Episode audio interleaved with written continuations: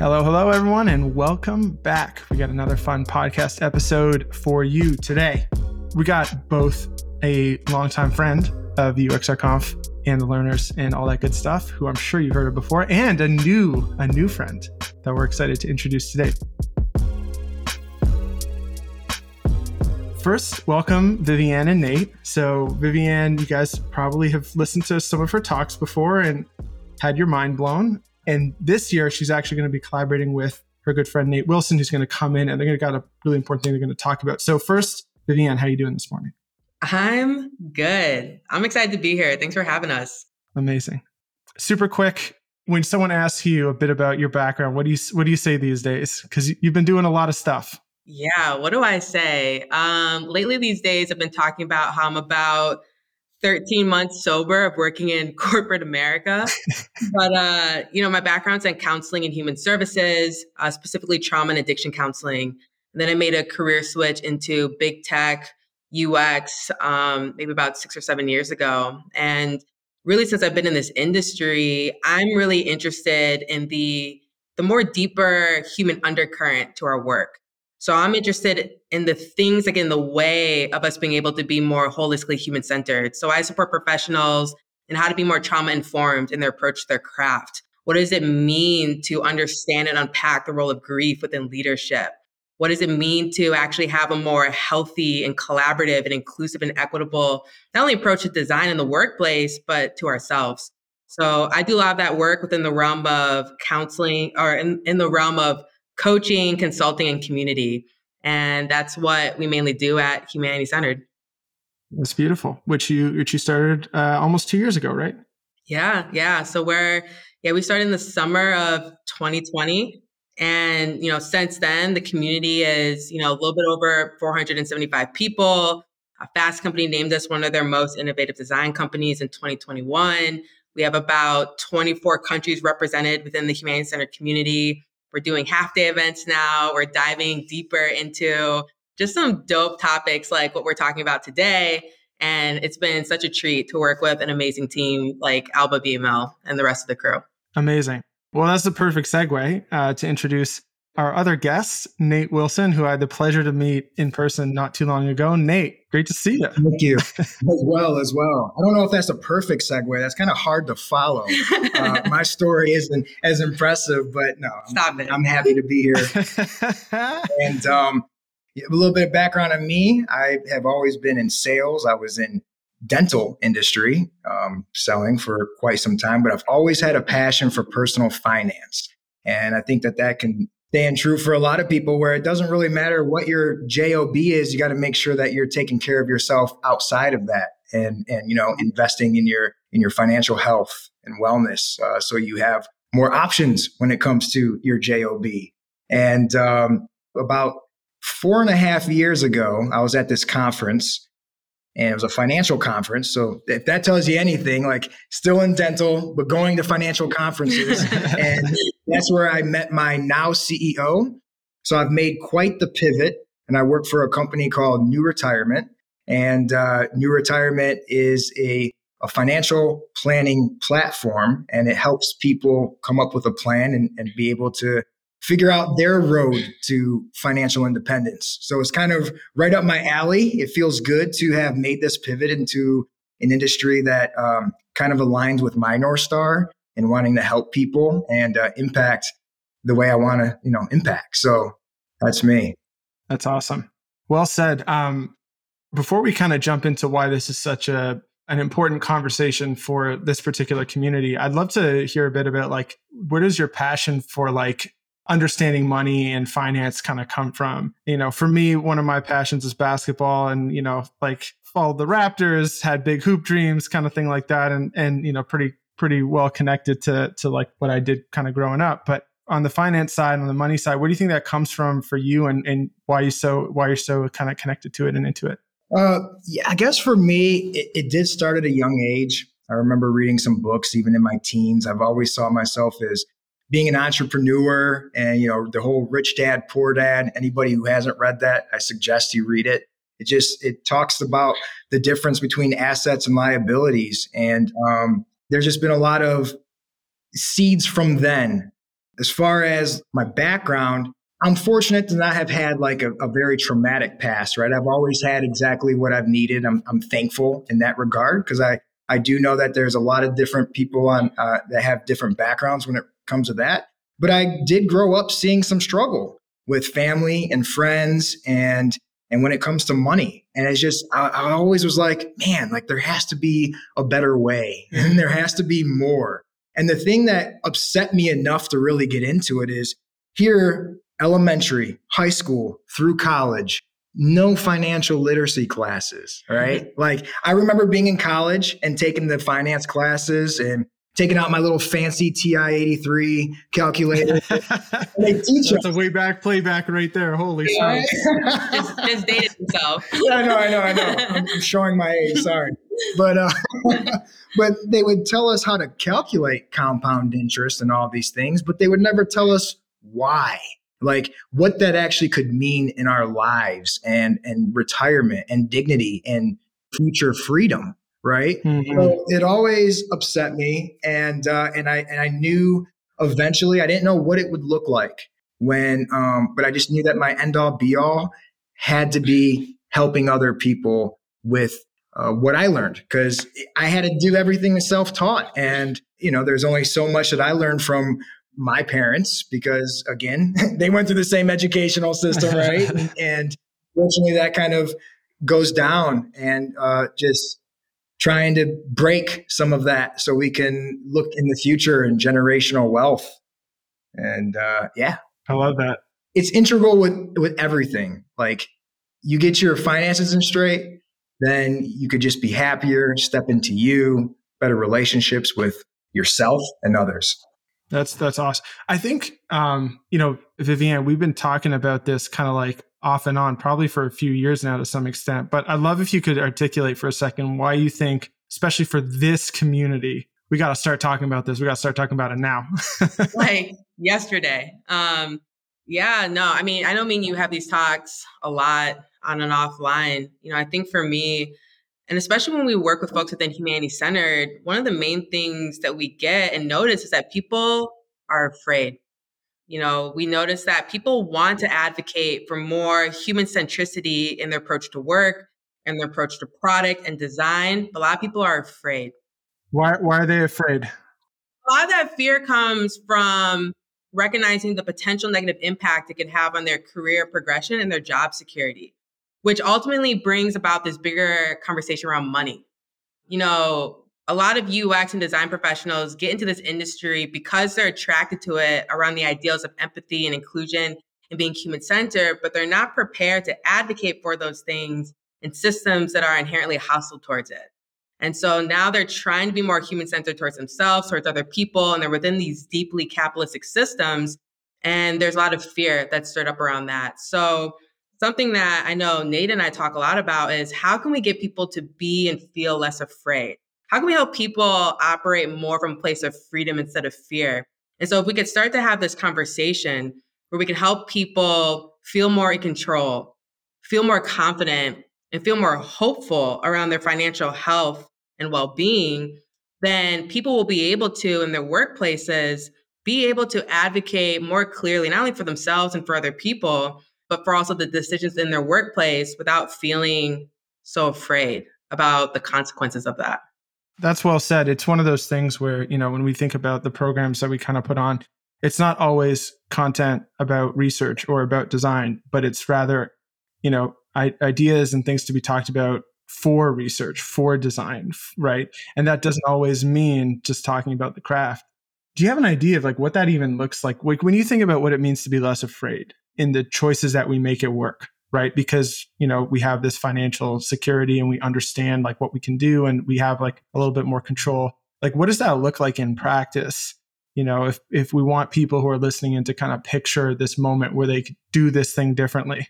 Like what do you think about? Well my mind goes to these two stories that a friend recently told me. So a friend told me um, about a friend that he has where whenever he starts a job on the first day of that job, he writes his resignation letter, prints it, and puts it in his desk. And he does that as a wow. way to remind himself that I don't have to stay here and compromise on my values if I don't want to. I can leave anytime I want. And that I think also comes from a place of just financial health and security. And the second story that he told me is he had this colleague who him and his colleague are chatting one day and the colleague's like, some, some, some, yeah, this isn't even my primary source of income, some, some, some. And so the friend was like, like, run that back. and so his friend has other means of income, whether that's the real estate, investments, whatever that may be. So he's actually choosing to work in corporate America because he's curious and wants to learn more and just engage in the craft of design. Like I I love those two stories because for me, I'm always thinking about, man, what are the conversations I would have had if I wasn't so afraid to potentially negatively impact my career progression or promotion? What are the ways that I would have been more brave, more courageous, pushing back on certain product decisions and making cases and helping certain stakeholders and decision makers understand the implications of some of the negative things that they're proposing for us to do and to prioritize. So yeah, that's kind of where my mind goes. And I think something that we hear a lot within the humanity center community is, you know, how can I be more confident? How can I be more brave? How can I have more space to think and be strategic and creative and how to push back within these capitalistic systems? And so if we can help lessen people's fear within these environments, then I think that we can have a greater chance of advocating for and advancing more human centered solutions, products, and experiences. That's very well said. Nate, what do you think it takes? Like, you know, there's there's all these things that you probably have to do to put yourself in that position.